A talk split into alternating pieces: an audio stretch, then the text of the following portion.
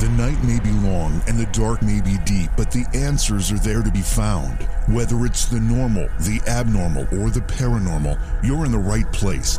Let's go beyond reality. Welcome to the show as we approach Halloween weekend. I'm just curious, and you can answer me in the chat room uh, most easily here, but uh, does anybody have like traditional Halloween plans this year, or has the pandemic and the shutdowns imposed by many of our state governments uh, put a kibosh on all of that? Has that been completely ruled out? I don't. I don't know what's. I know in here in New York, you can't do anything. You can do nothing here in New York, and I'm sure it'll be that way till after the election, November fourth. Everything will be um, roses and sunshine, I have a feeling.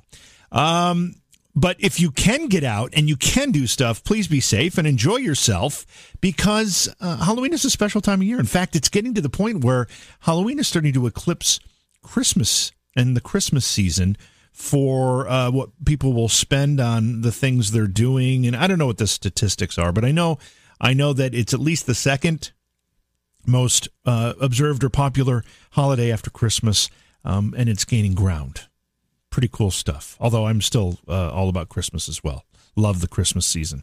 Anyway, we've got a really great show, and we're going to be talking tonight about uh, some of the uh, things that we can look forward to in the future, including what's going to happen with these shutdowns in the pandemic.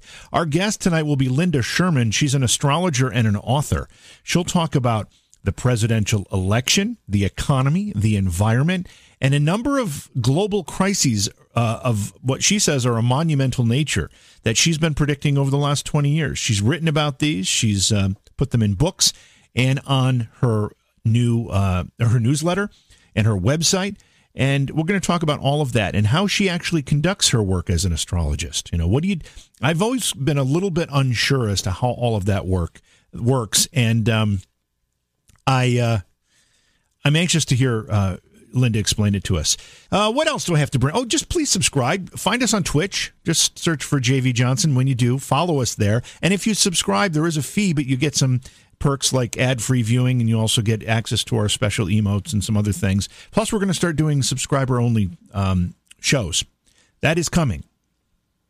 But if you have a an Amazon Prime account, you can link that Amazon Prime account to the Twitch page as a subscriber, and you don't have to pay anything because Amazon actually owns Twitch. So you can do that, and you avoid having to pay a subscription fee, which is really, really nice. Also, find us on YouTube. Just there, you can search for J V Johnson as well. There is no fee to subscribe there.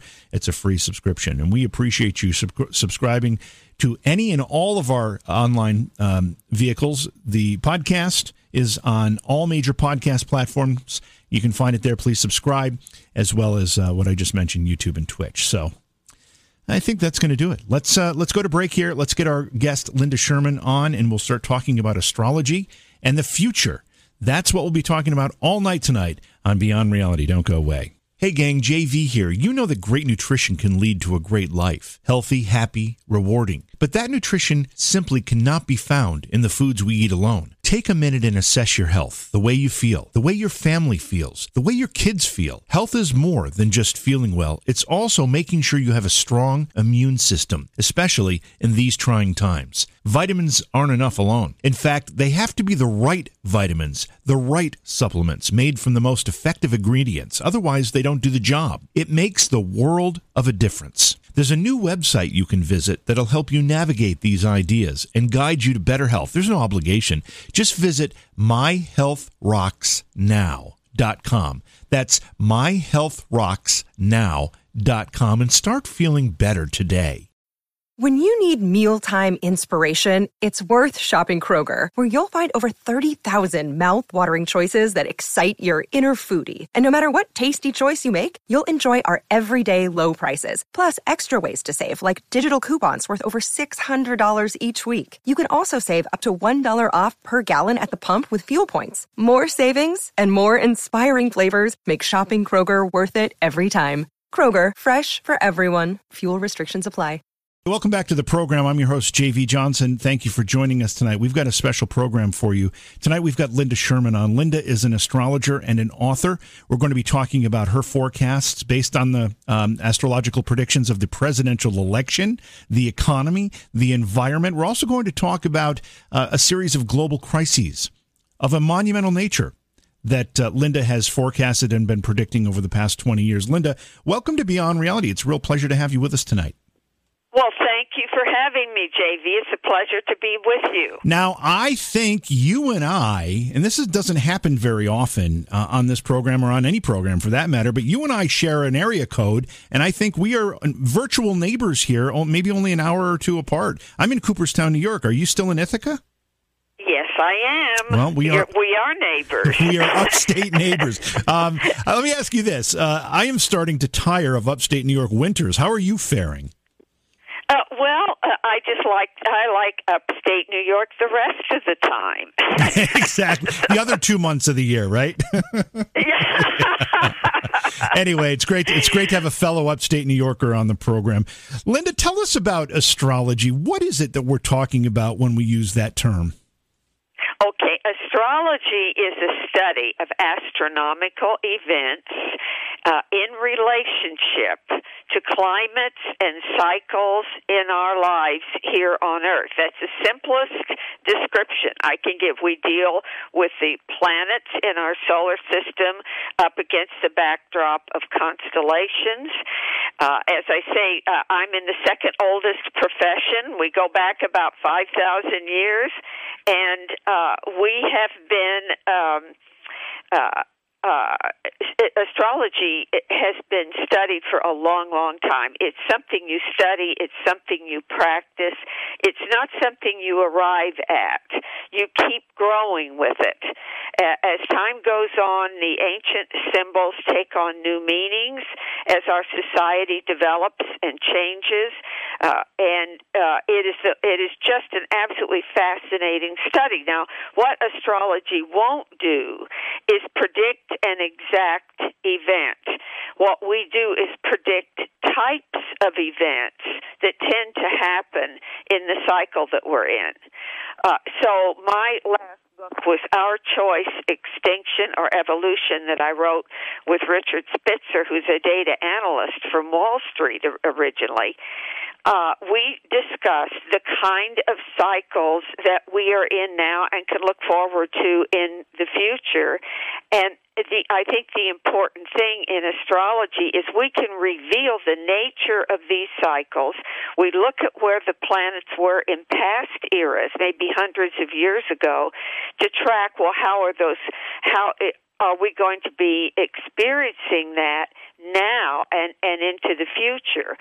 The important thing to remember here, it is our choice as to how we deal with the cycle that we're in, the decisions that we make. How do we direct these issues and themes in our lives? And that's where the idea that humankind has a choice. We can We can follow different pathways.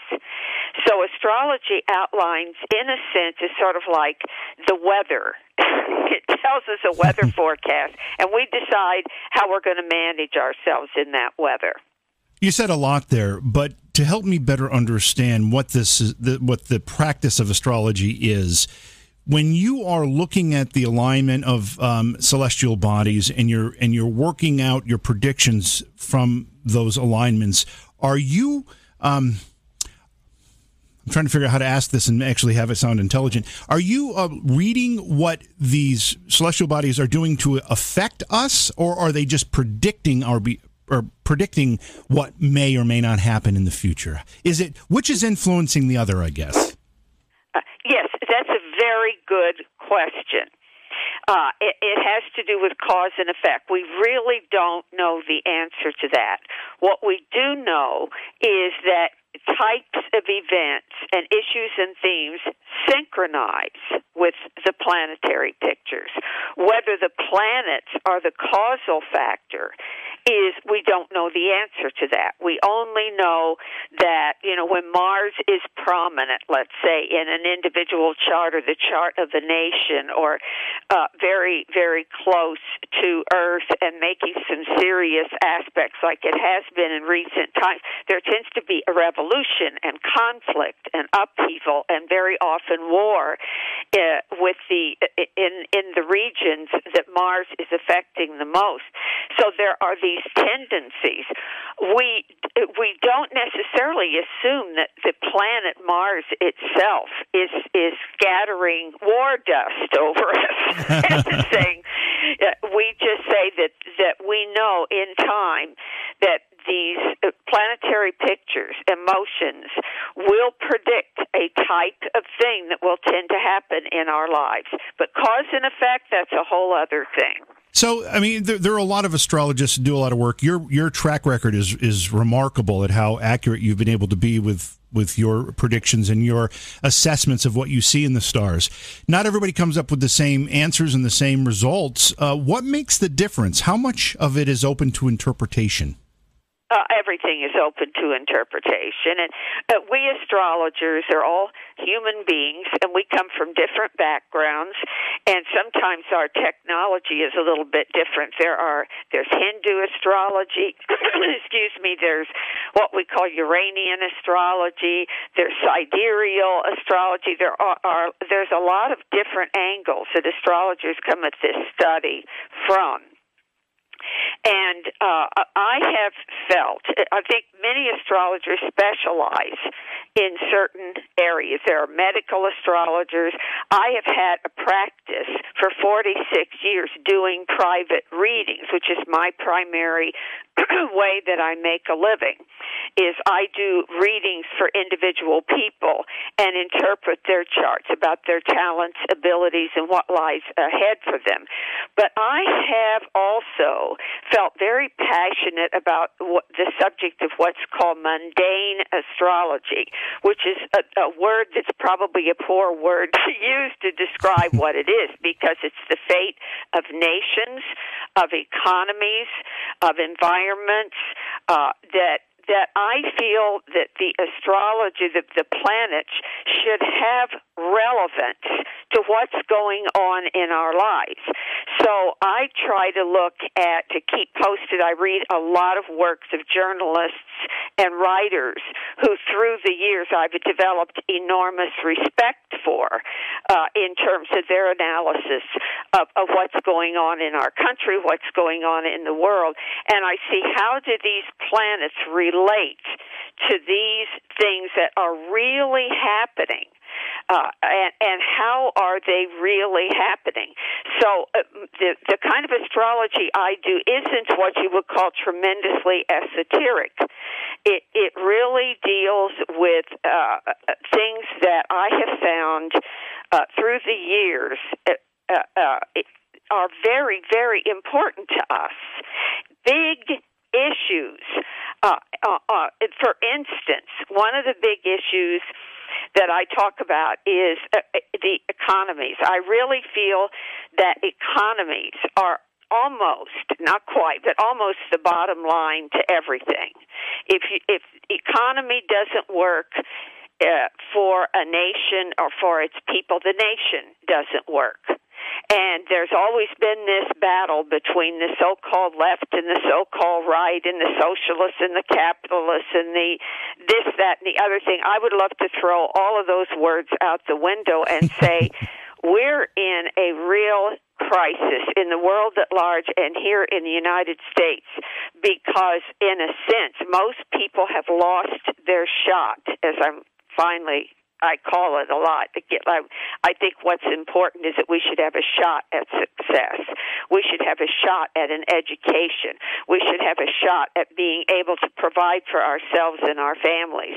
And I'd say approximately over the past fifty, fifty-five years, we've been losing that, that the money that this nation makes or generates, uh, it, it's, it's mind-boggling. The upper one percent owns anywhere, depending on which chart you're looking at, eighty-two to eighty-eight percent of this country's wealth. We have an epidemic of homelessness and destitution in this country that hasn't been seen since the nineteen thirties, the Great Depression. We have people who are struggling. They, they, their wages haven't grown. Uh, the job market hasn't grown. And, and there, there's nobody there solving these. And yet, somebody like Jeff Bezos has more money than four or five countries yeah. put together. Yeah. So economic inequality, and nobody believes that everyone is totally equal in their capacity. That's just ridiculous. You and I have different talents, we have different abilities, we have different experiences, but we should have a shot at finding what works for us, that contributes to our society, and being able to make a living at it. Well, that's not there now. This is a big issue. So when I look at planets, I look at the, the transit of Pluto in Capricorn since two thousand eight up into the present, and will be there uh, until two thousand twenty-four. I see that transit as saying something about the concentration of wealth and power in this country. Who has it? And, and how is this playing out? And as an astrologer, I say, what tracking Pluto's transit through Capricorn? And this year, we had Jupiter, Saturn, and Pluto all coming together in that sign. So when I was on Coast to Coast Radio uh, January second of this year, I said, this is the year of the comeuppance, people. We may have a SARS virus that hits us, because there was an angle there that told me uh, there might be an epidemic or a pandemic of some sort. I said we would have a stock market crash somewhere between March and April. Well, as the result of the virus, the stock market crashed, even though it, it, it came back. Mm-hmm. Uh, I said we were going to have a fight to the photo finish with this election. We were going to have demonstrations with Mars transiting Aries, squaring all of this, uh, that we were going to have uh, uh, uh, rebellions and, and uh, all kinds of things going on in the street. And, of course, the Black Lives Matter movement just absolutely skyrocketed this year. So uh, these things point to this type of thing. And you ask me, uh, you know, how, how did I get fairly good at predicting these things? Because this is where my passion is. This is where I feel astrology is relevant. It's not some pie-in-the-sky thing. This is relevant and tells us, what do we need to look at? How do we need to approach these things? Uh, and, and not only do I feel strongly about predicting what these challenges are, but I feel very strongly about the remedies as well.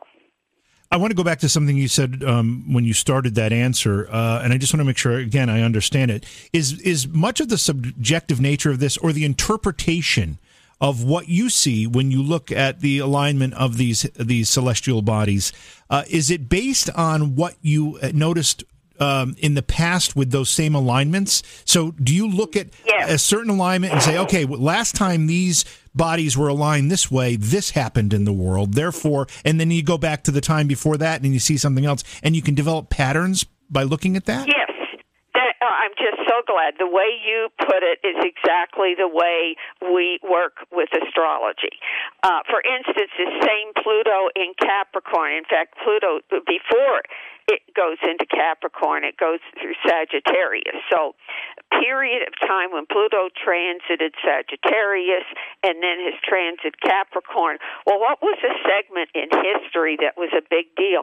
The Protestant Reformation in Europe. Yeah. Martin Luther and King Henry the Eighth. People that... Now, this was a huge thing, because the the Roman Catholic Church at that time in Europe was as powerful as any of the kings were. Uh, they they almost more, shared I would equal say, yeah, power. I would say they were more influence. powerful. I would say they were more right. powerful. The kings bowed to the Pope. Yes.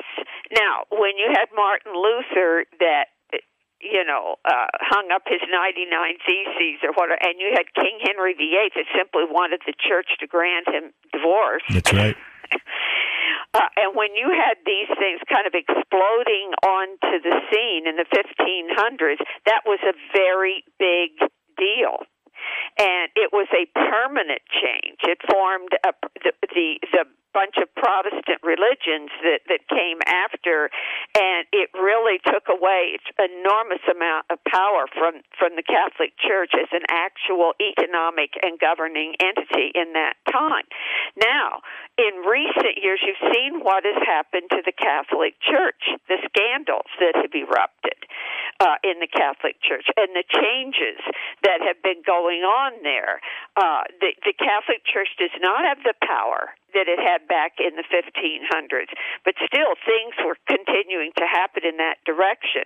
But the main thing is that we've had enormous shakeups in our country and in the world at large. People have lost confidence in the government to, to, to act in their interests. They've lost confidence in both political parties, and, and there's been a, a range of reactions to this.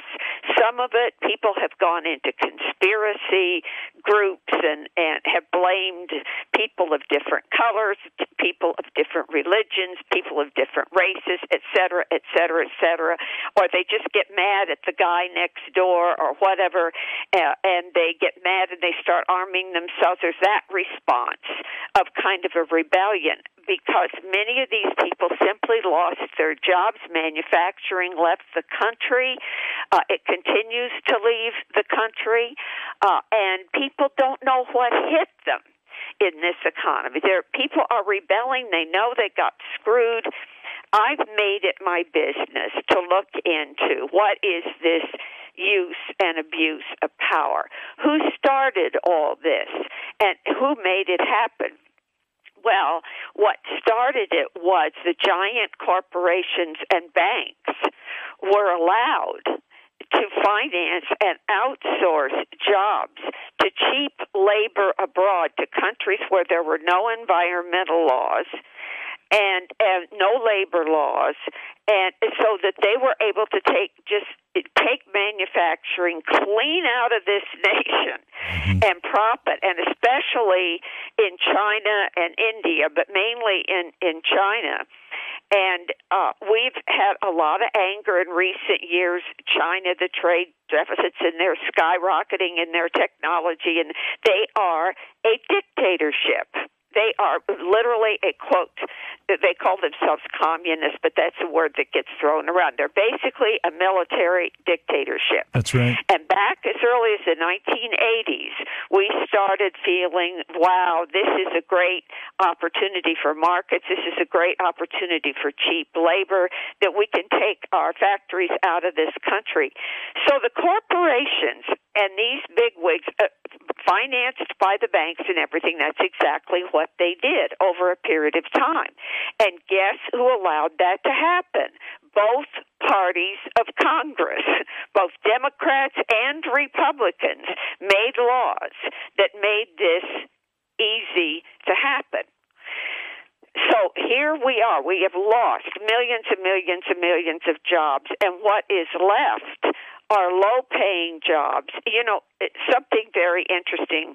My daughter, who lives near Portland, Oregon, one of my daughters volunteered at a homeless shelter and told me something very shocking. There's about sixty, seventy thousand homeless people now in Portland, Oregon. There's like over one hundred thousand in Los Angeles. There's seventy-five thousand in New York City. But in Portland, she, she said, you know, you thought that there would be all these people lying around with substance abuse problems, outcasts in society. She says there were a whole bunch of young couples there with children, married to, and each one of them had two jobs apiece, and they couldn't even afford rent in a one-bedroom apartment.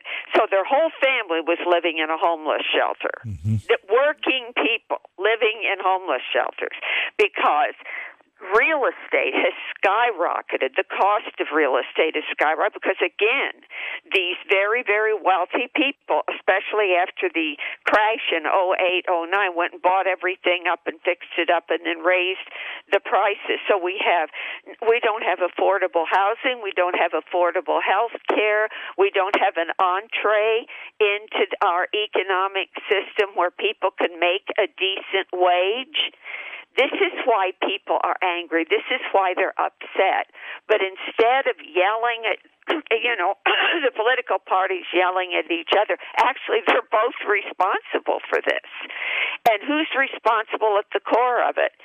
The banks who financed it, the giant banks and the big corporations and the people at the top of those corporations that are making tons of money on their profits, offshoring their taxes, and and, and suppressing the labor force over here.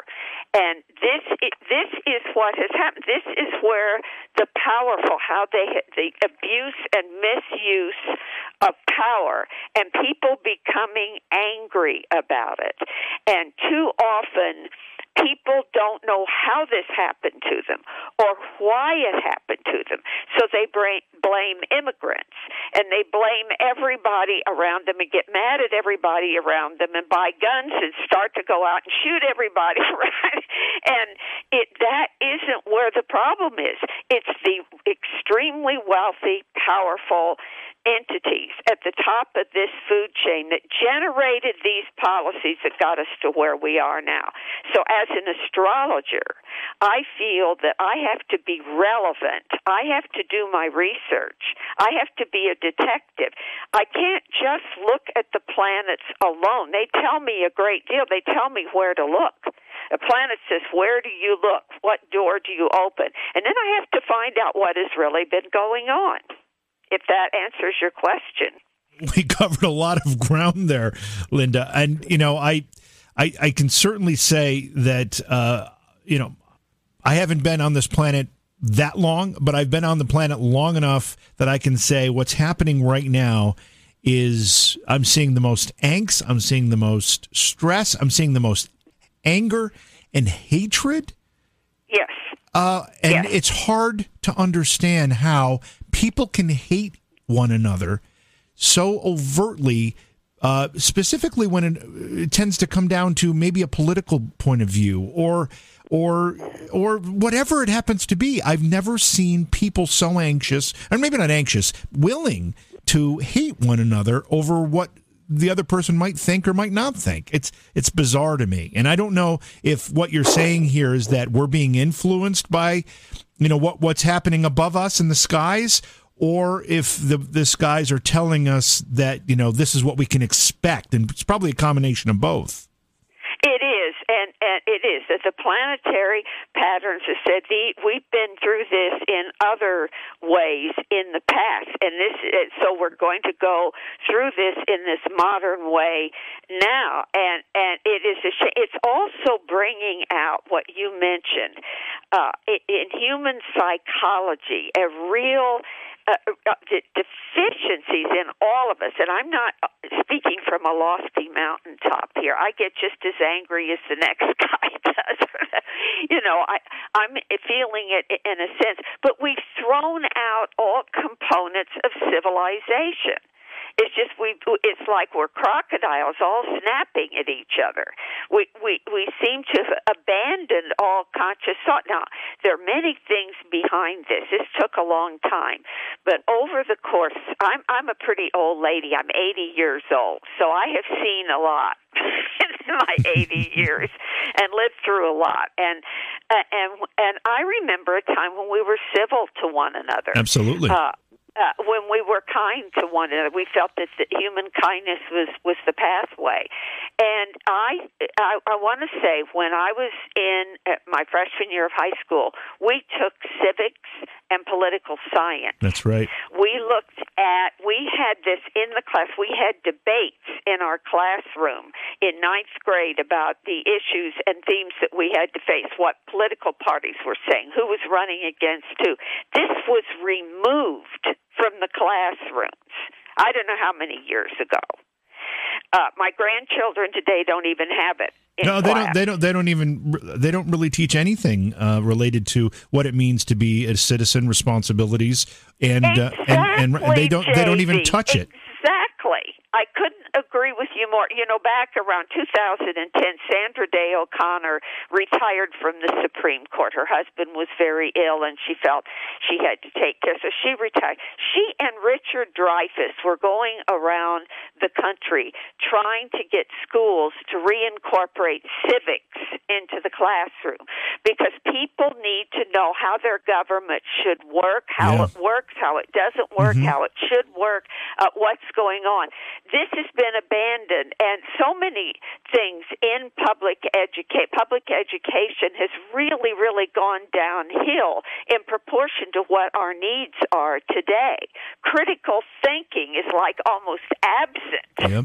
Debate, and you look at debates where people just call each other names and get mad and stomp off the stage. All of this, yeah. this isn't civilization. I remember a time when the League of Women Voters managed the presidential debates and how civilized they were. You know, I have to uh, let me let me just interrupt you, Linda, because I find that point very fascinating. Because after the first presidential debate a few weeks ago, the first one. Uh, which uh-huh. I thought was a bit appalling. Um, I yes. immediately, after that debate, went on to YouTube and watched a Reagan-Carter debate, which was um, sponsored by the League of Women Voters, and I thought, yes. wow, when did we lose the ability to hold a debate like this? Because it was so well done and so informative. It was issues. Yes. It was issues. And it was answers. And it was, you know, it was respectful at the same time. And they- Reagan and Carter treated each other with the utmost respect. They did. Refreshing. Yes, wasn't it? it was. It was. To it think was so maybe refreshing. Humanity was like that at one time. That's right. Yeah. You're so right, J V. It was. It was. I actually, you actually could look at those two men on the stage and think, "Wow, there's, there's, uh, there's some adults and maturity in this, in this world after all, or there was anyway." Um, but yeah, so I know exactly what you're saying on that point. Really, we have come to something here in our society. We we realize the xenophobia and racism that has been with this country for four hundred years, even before it was a country, and and all and these and there's fear. You know, the bottom of all of this is fear. People fear that somebody else is going to take their job away, or their property away, or they're this away, or they're that away. We have there must be, and this is what I write about in my newsletters and books all the time, we must have a transformation in consciousness on this planet. The human race cannot continue, as I said, to be alligators snapping at one another. Not only do we have massive failures in the economies, and, and uh, corp, giant corporations that are allowed to get away with everything. They contaminate our food system with hormones and everything. We have an obesity epidemic in this country that we have never seen in my life. People did not look like this thirty or forty years ago. Why? Because special engineered antibiotics are allowed to be put in with the chickens and the turkeys and the cattle and the everything that they raise for feed. And, and we're getting those hormones and those antibiotics in our diet. And it, it, it, we're just, it, it's like the corporations have been allowed to get away with everything. It was interesting in the mid nineteen eighties, and, and as, as a moderator on a, on a show, you may know this, because Ted Koppel informed us about this a number of years ago, one of the news people I have tremendous respect for. He's retired now. In mid nineteen eighties, eighty-six or eighty-seven, up to that time, there were laws on our books that said if you're a news comp, if you're the New York Times or the this or the, or you're uh, a news show on T V, uh, a news reporting, you say, I'm giving news, you have to tell the truth. And if you don't, you could be sued or you could be yeah. punished or, or whatever. Around nineteen eighty-six, Congress, both parties, now, we're talking both, got rid of that. And so at, at, at that time, now, I believe, I'm a great believer in freedom of speech. I know you are. You, you moderate a, a talk show like Absolutely. This. Yep. Uh, uh, a freedom of speech, but now nobody has to tell anything that's the truth or write anything that's the truth. They can pretty much say anything they want, and as a result, again, you have an uneducated public that has lost the training that we got to, for critical thinking and honest debate on both sides, as you said, like Reagan, Reagan and Carter. I mean, we've uh, th- people aren't educated in that way anymore, and you have uh, every kind of crazy fear everything. People can accuse each other of anything and make up stories about each other, and still, still they get away with it because the laws that were against that have been eliminated through the years. It's just like industrialized farming became deregulated, and and uh, the the corporations could leave the country and take the jobs with them and dump their pollution in China rather than over here. China's and India are two of the most polluted places on the face of the earth now, yeah. because there are no environmental laws in either one of those nations. And and uh, I could go on and on and on about these. And who has the power in the world to do all this? Follow the money. Follow the money.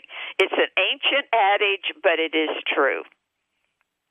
I want to uh, move on from the more political uh, nature of this discussion, but before we do, we've got one very, very important thing to talk about. There's a president presidential election coming up in, what, f- five days now? I'm not even sure what it is, yes. but it's very, very close. Uh, although much of the voting has already been done. I think some eighty million people have, have already voted uh, out of a, uh, that's almost half, I think, or maybe even more than half of what the total votes cast will be. But either way, we have a presidential election that'll be uh, November third. What do you see in All the right, stars? I, I, I tell you now, as it relates I, have, to this? I want to tell you, I predicted this before. Again, when I was on Coast to Coast January second, this is what I said. We are going to have a scenario on Election Day where it actually looks pretty good for President Trump on Election Day. Mm-hmm. Uh, even though the economy, I said the economy, things are going to crash, we're going to have, you know, all this bad stuff going on. And, and the interviewer said to me, but how could that be, you know, if we're having all this bad stuff? And I said, well, the planets are lining up fairly favorable to Trump. However, Mercury goes direct. It's retrograde right now. It goes direct on Election Day, squared to Saturn in this pileup of, of planets, which means we won't know who won on Election Day. And Trump will proclaim that he's victorious and we should stop counting the votes. Uh, and this is what I said on that show in January, and what I've been predicting all year long, is that we may engage the Supreme Court to decide this. Like, remember the Bush-Gore fiasco? Of course, yeah. In, in the year two thousand. I said there, it's not identical, but it's similar. However, if you let all the votes be counted, and and let it let you get into the end of the week or into next week, it looks more favorable for Joe Biden. So initially, it looks, you know, you would think with a pandemic that got completely out of control, uh, with the yelling and screaming and hollering. Now, I, I have to say, I'm a registered independent, and I have seen good and bad traits in both parties through through the years. So this is not it. But for a president who has just stoked massive hatred, uh, uh, he has to hate. He just lives off of hate uh, throughout. And if if you cross him in any way, he'll try to tear you to pieces. There's no debate with this person. There's no dissent. Uh, and, and the way he has caged up young uh, babies and, and immigrants in cages. Let's try to keep. Let's try parents. to keep it not so political, Linda. I, you know, I, I can. I appreciate your passion on the particular topic, but let's talk more about what you see uh, from the stars as the outcome. Well, from the stars, I, what I the reason I brought all this stuff up is that in spite of all those things, the planetary pictures are fairly favorable to Trump on Election Day. Mm-hmm. But my forecast is that we won't be decided on Election Day, that this is going to stretch out. And as it stretches out now, what else comes into the picture? The court. They've already come in. The court has already made a decision that certain states that said they need more time to count their votes after Election Day have the right to do that. That was just, I think, decided yesterday. I think, it, yeah, I think it's actually been decided all along, depending on the state. You know, they've been coming out with these decisions right along here. Well, apparently the Constitution gives the states the right to determine their uh, uh, uh, methodologies That's of right. voting and whether or not these things. This was the thing in the Bush-Gore That's right. uh, election, is that Florida did not want to recount their votes. And so everybody went, you know, they went to the, or they, there was a thing over recounting the votes. And uh, the Supreme Court ruled that the state of Florida had the right to do what it wanted to do here. If it didn't recount, it didn't recount. And that's how uh, Bush came in, because all the votes were not counted. And you remember the hanging chads and all of that? Oh, I remember all of that very, very well. Yeah. I, th- I, th- I think I went to bed that night thinking uh, Gore had won, and woke up hearing that Bush had won. It was uh, something very bizarre like that, if I remember correctly. Yes, well, we have bizarre going on right now because there's startling similarities in the in the, the astrological uh, aspects of the planets to one another. So my feeling is that if everything, if the court, it may be that John Roberts is the most powerful person in, in our country, and, and uh, uh, you know, the and there's there's all these uh, things now about you know stacking the court and you know all these battles over the court and Trump's uh, appointment, uh, nominee uh, Amy Coney Barrett. Uh, but basically, the court may be once again brought back into this. I had predicted. Well, it's already been brought back into it. So we shall see. My prediction is Biden will win if all the votes are counted. Yeah. Um, but if, if somehow the court rules we can now stop counting votes, remember the military. There's like one hundred thousand or two hundred thousand or something coming in from the military that are always late.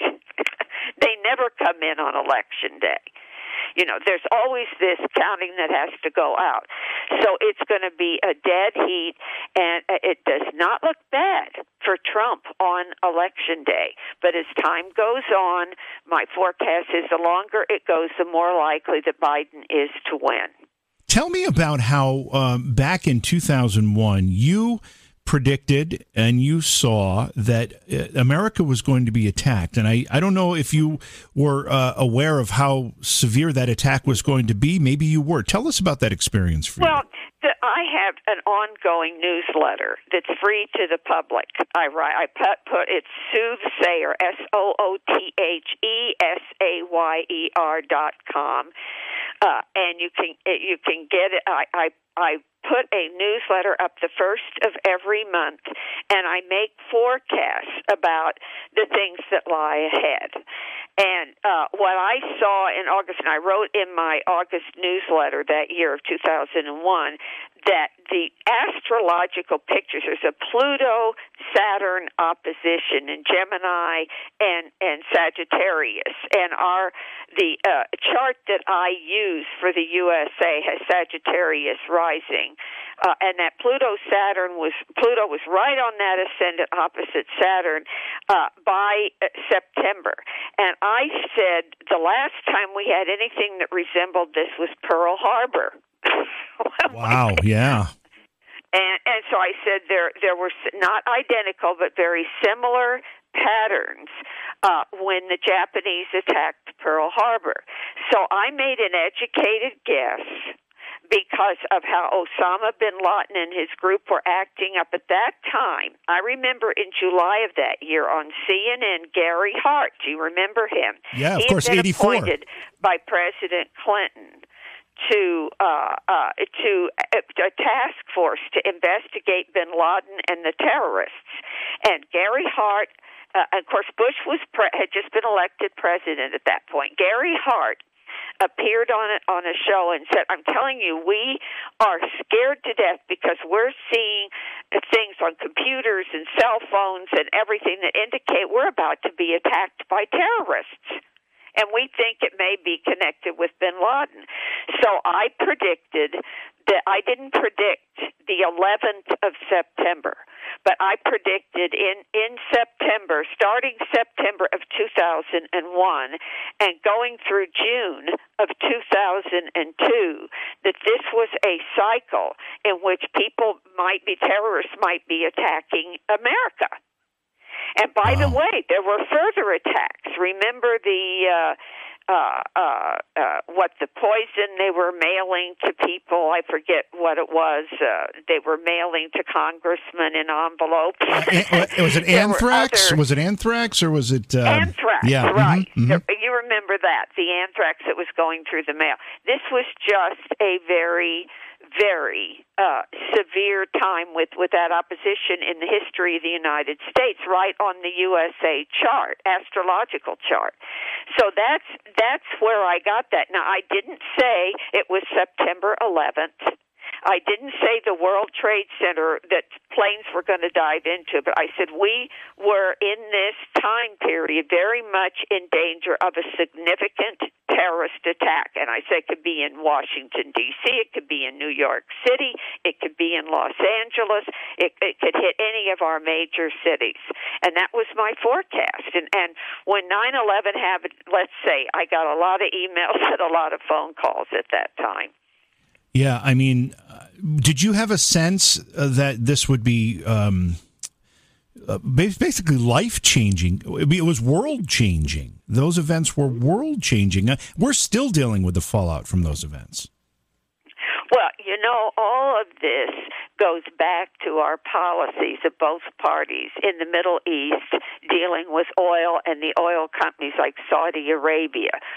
Who, you know, we didn't find out who these terrorists really were for a long time. There was a committee appointed, uh, uh, you know, to look into it and everything. Every single one of those people were Saudis. Not, they weren't from Iraq. Yeah. One Egyptian and the rest were Saudi, Saudis. Uh, connected with bin Laden and, and his group. Did we attack the Saudis in retaliation? No. We went in and, and and attacked Iraq. This was just the most awful foreign policy decision. Both parties agree well, now. This is- I, I think in retrospect, there's a lot of things that were wrong with it, but I'm going to say this because I think that sometimes there's a there's not all of the the emotion of what was happening at the time is remembered. And um, I think if you're a military strategist and you look at the map of the Middle East and you say, okay, we know there are problems here. They pointed at Syria. We know there are problems here. They pointed at Iran. They know we knew there were problems in Afghanistan, and we knew there were problems in Saudi Arabia. What location can we put a significant military presence in to influence what is happening in those nations who are sponsors of terrorism? And Iraq is a big red target. I mean, it just geographically, that's what happens. So do I think that they used maybe false pretense to go in there? Yeah, I think they did. Right. However, mm-hmm. I don't think they did it because they wanted to attack Iraq. I think they did it because they needed to fight this war on terrorism, a significant military presence that was adjacent and could threaten those nations that were sponsoring the terrorism itself. So I think when they made a strategic decision to fight this war on terror, which I think if by many measures we've been rather successful at, um, I think that that was what what the motivation was. And I think I don't think they could say that publicly because I think, I don't know, whatever. That's just my opinion. Well, I, you've made some very excellent points.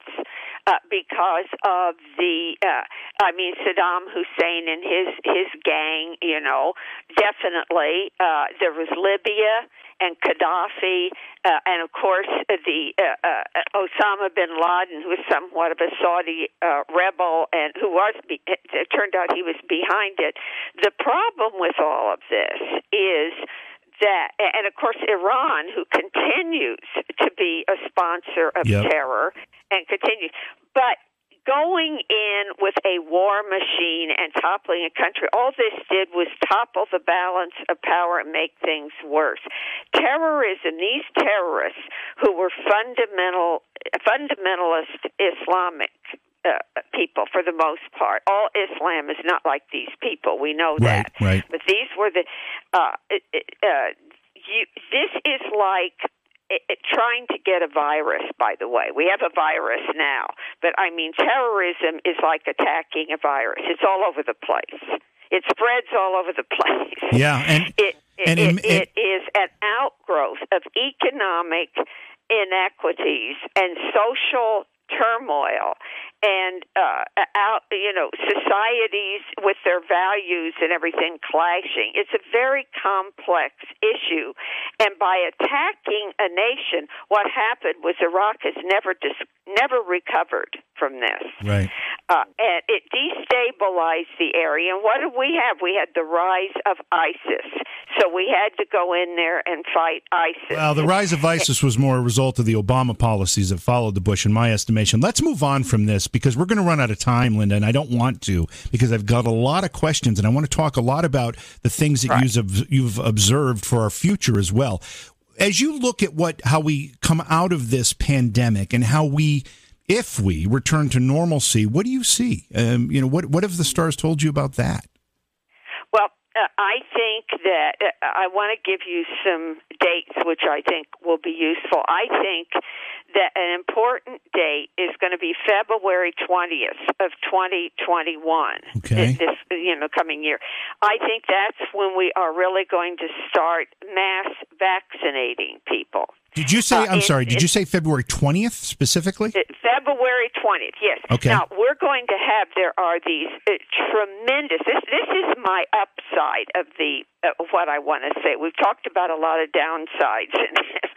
My, uh, I feel, I think the facts support that there are all of these, there are ten pharmaceutical companies that are developing vaccines, putting, you know, each testing thirty thousand people and going through the process of creating effective and safe vaccines.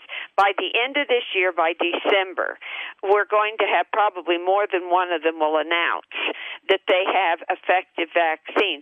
But the infrastructure, which has a lot to do with Aquarius coming up, the Mercury in Aquarius, the Jupiter and Saturn in Aquarius, that represents the public at large, has to be in place in order for these vaccinations to effectively take place. And my feeling is is that if, if we're looking, there may be things going on and things being built and things being arranged, but I feel that that time between February twentieth and May fourteenth, in that period, Jupiter's transits through Aquarius and Mercury goes direct in Aquarius, will be a time when there's going to be mass vaccinations. Now, in answer to, to your question, Saturn is going to square Uranus next year, which it creates a whole other set of problems, because there may be either another, uh, I won't say pandemic or, or problem uh, uh, with illness. There could be a, a mutation, which there already is in this virus.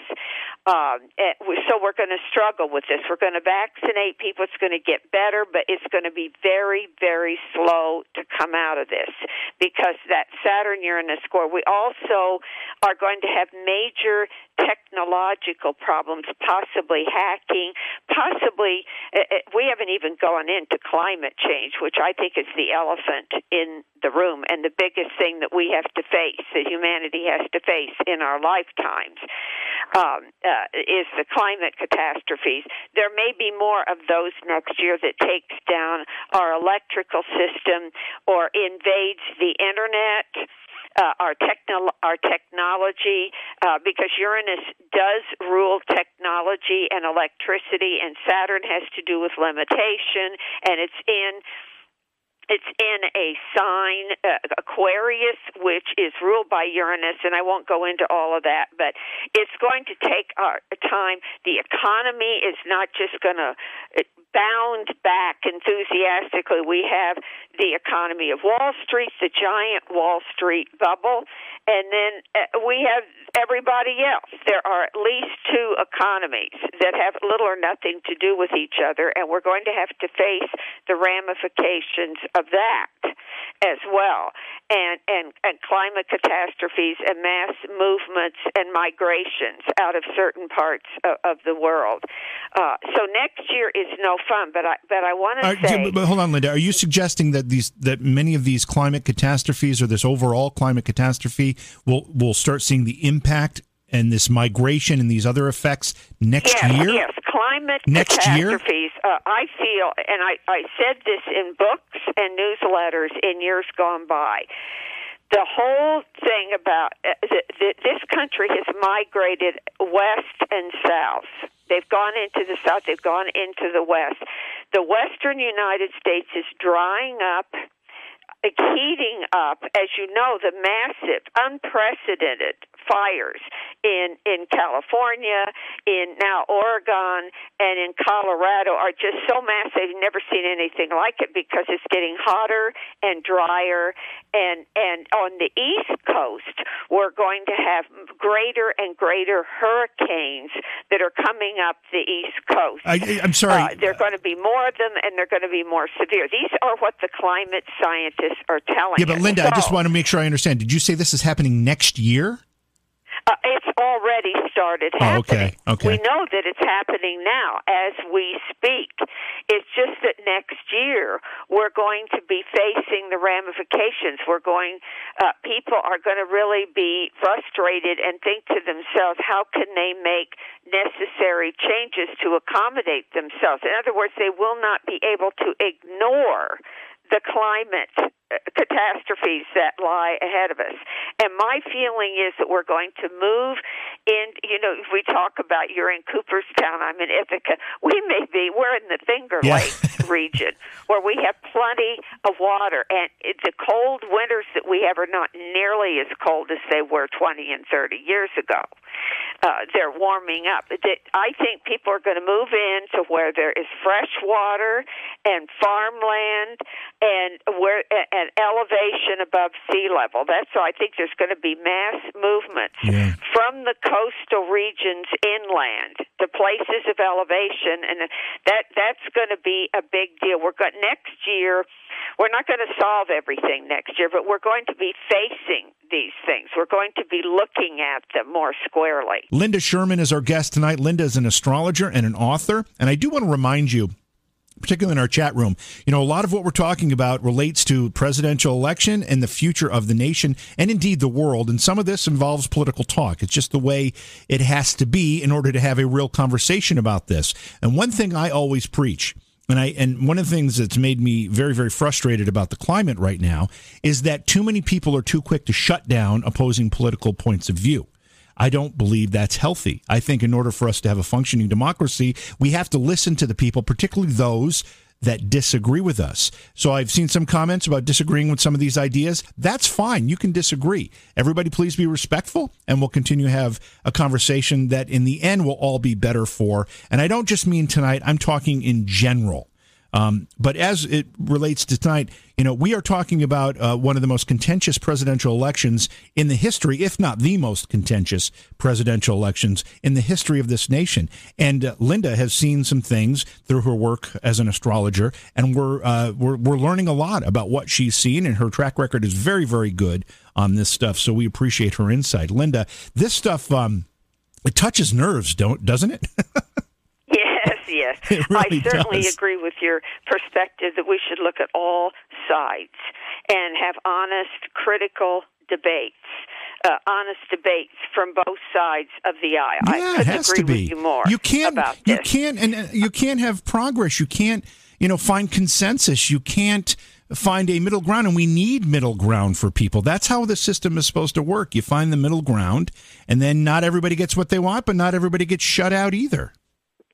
Exactly. And the best people in Washington of both parties have been people who've been able to do that.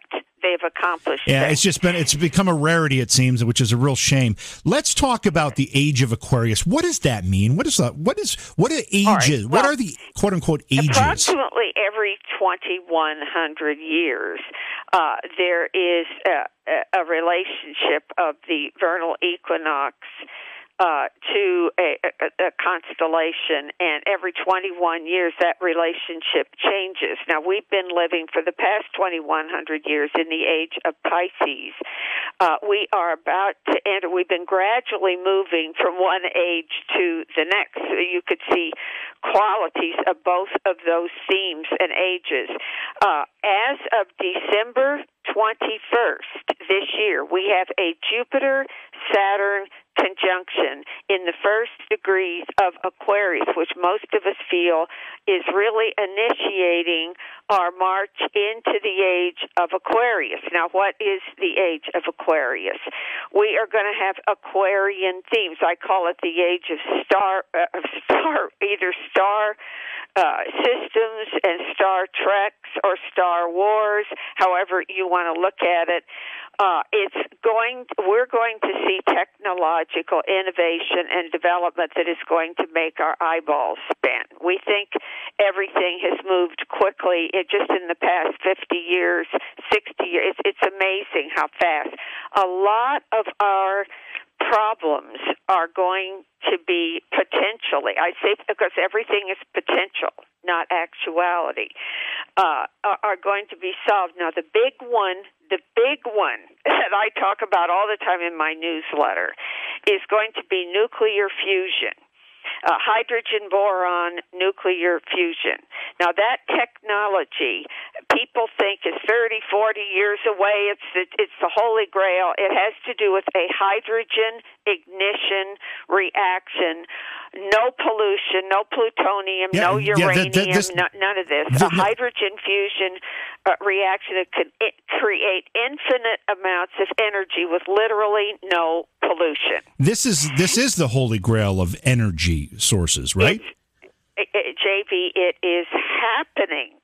And I have been faithfully reporting, New York Times, September twenty-ninth, complex, compact nuclear fusion reactor is very likely to ru- to work.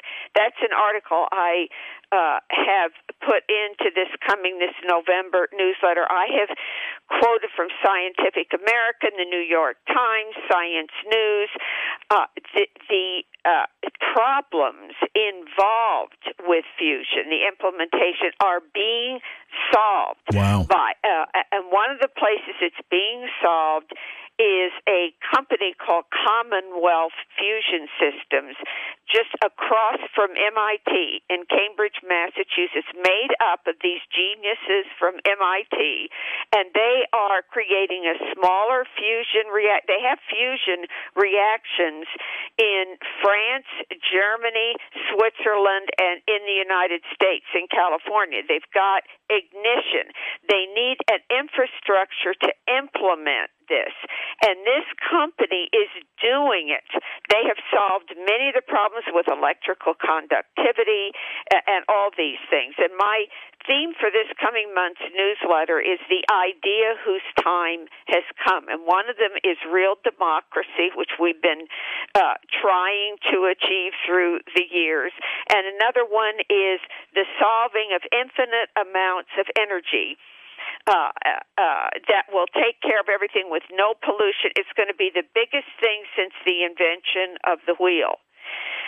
Uh, it's just going to be, in fact, I just saw online a thirteen-year-old kid, Jackson Oswalt was his name, was revealed on Guinness World Records, the website, to have fused together two deuterium atoms using a reactor he had built in his playroom of his family home in Memphis, Tennessee.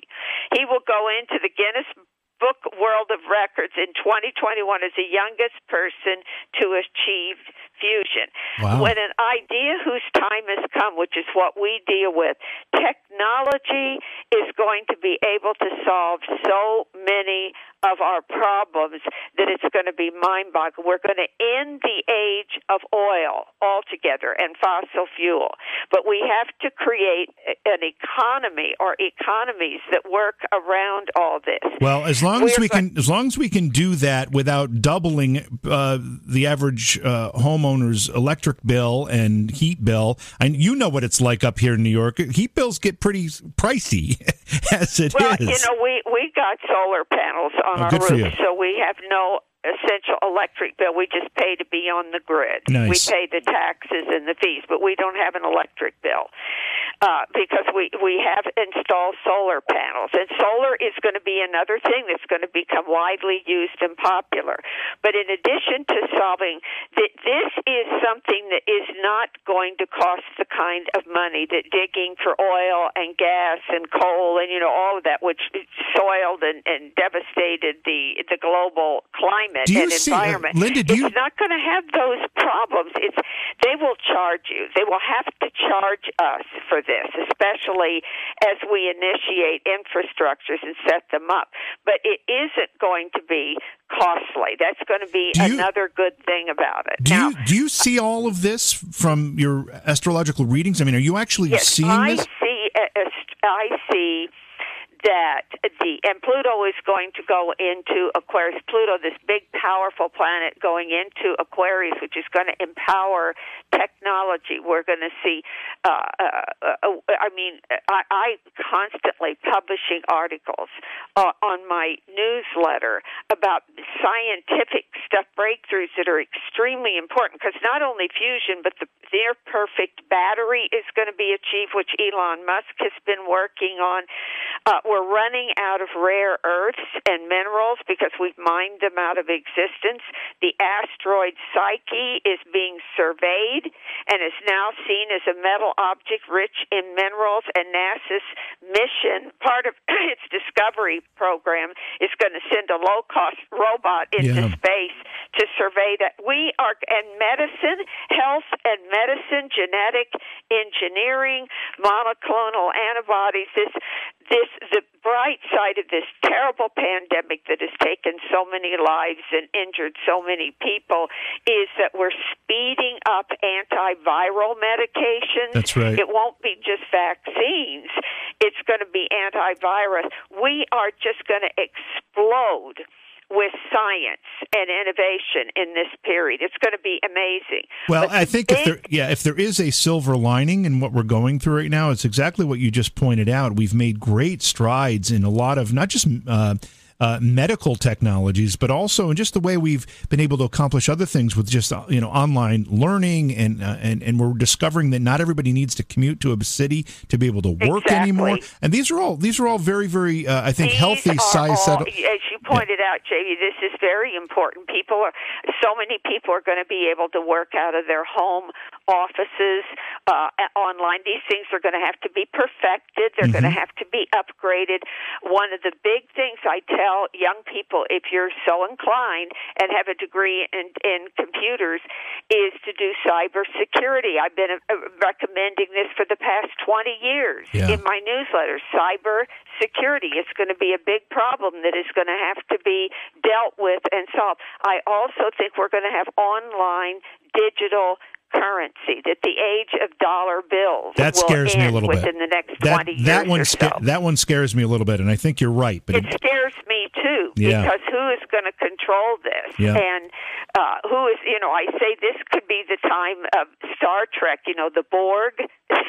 This all right, up. right, right. and, and I'm really, really concerned about the dark side of Aquarius. I call it the Frankenstein side of Aquarius, that we have all this technology and robots take over our jobs, and we lose our humanity, we lose our souls.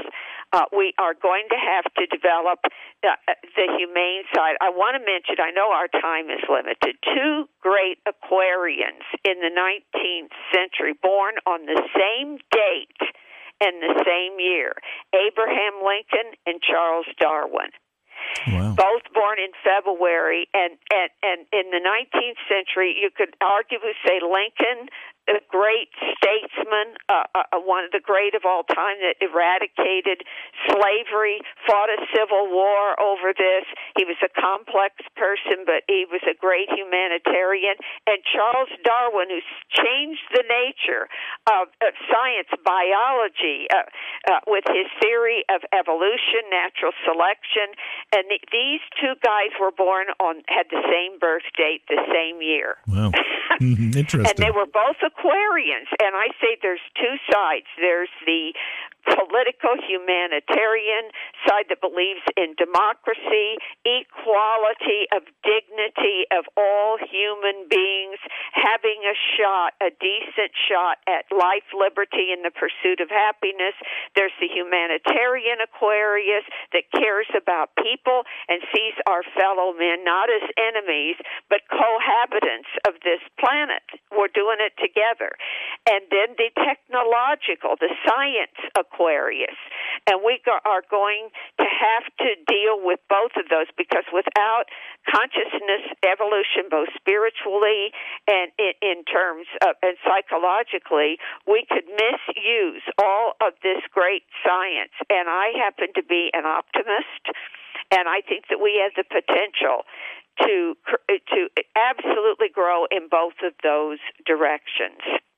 Well, it's uh, you know, used for the right purposes, this is all great news, and hopefully that's what we can we can uh, control ourselves as a as a race uh, to do that, and use things for for benefit and not for destruction. That's always the problem with any of these technologies. But Linda, you know, we're out of time. This went so fast, and I appreciate everything that you brought to the table tonight. Where can people, and I'm assuming it's the website, but where can people get in touch with you? I'm assuming you do private readings and you offer your yes, services. Yes, I do. Yeah. You can email me at Soothsayer, S O O T H E S A Y E R, at U S A dot net. And you can go to my website, which is, again, Soothsayer with an E in the middle, S O O T H E S A Y E R dot com, or just Google Linda Sherman and look for Linda Sherman and the Soothsayer, and you can click in, you can read my newsletters, my biography, uh, and and you will also see my my telephone number, my email, every way uh, on earth of contacting me. I hope you will. Well, listen, uh, thanks for being here tonight, Linda. Uh, button up the house, because winter's coming. We're supposed to get some snow here tomorrow, I think. Are yes, you, are you, I heard. Are you getting it too, or is it just, just over Cooperstown? Yes. So you'll have it too. Well, um, you know, it never surprised me. Halloween sometimes is, you can go out with shorts and a T-shirt, or you can, you need a parka. It's, it's, that's, the, that's the fun of upstate New York. You just never know. Again, thanks for being here, Linda. I, I look forward to having well, you back. Thank you, J V. It was a pleasure, a pleasure to talk with you. Beyond Reality Paranormal is hosted by J V Johnson and produced by Orion Palmer and Slick Eddie Edwards. Like us on Facebook and subscribe to our YouTube channel. Please consider supporting the program either through your podcast platform, click on the link in the description, or on Patreon at Joha Productions. If you'd like to be a guest on Beyond Reality Paranormal, or you have a recommendation for a guest, contact our producer, Slick Eddie Edwards. Eddie is spelled with a Y, at slick eddie edwards at gmail dot com.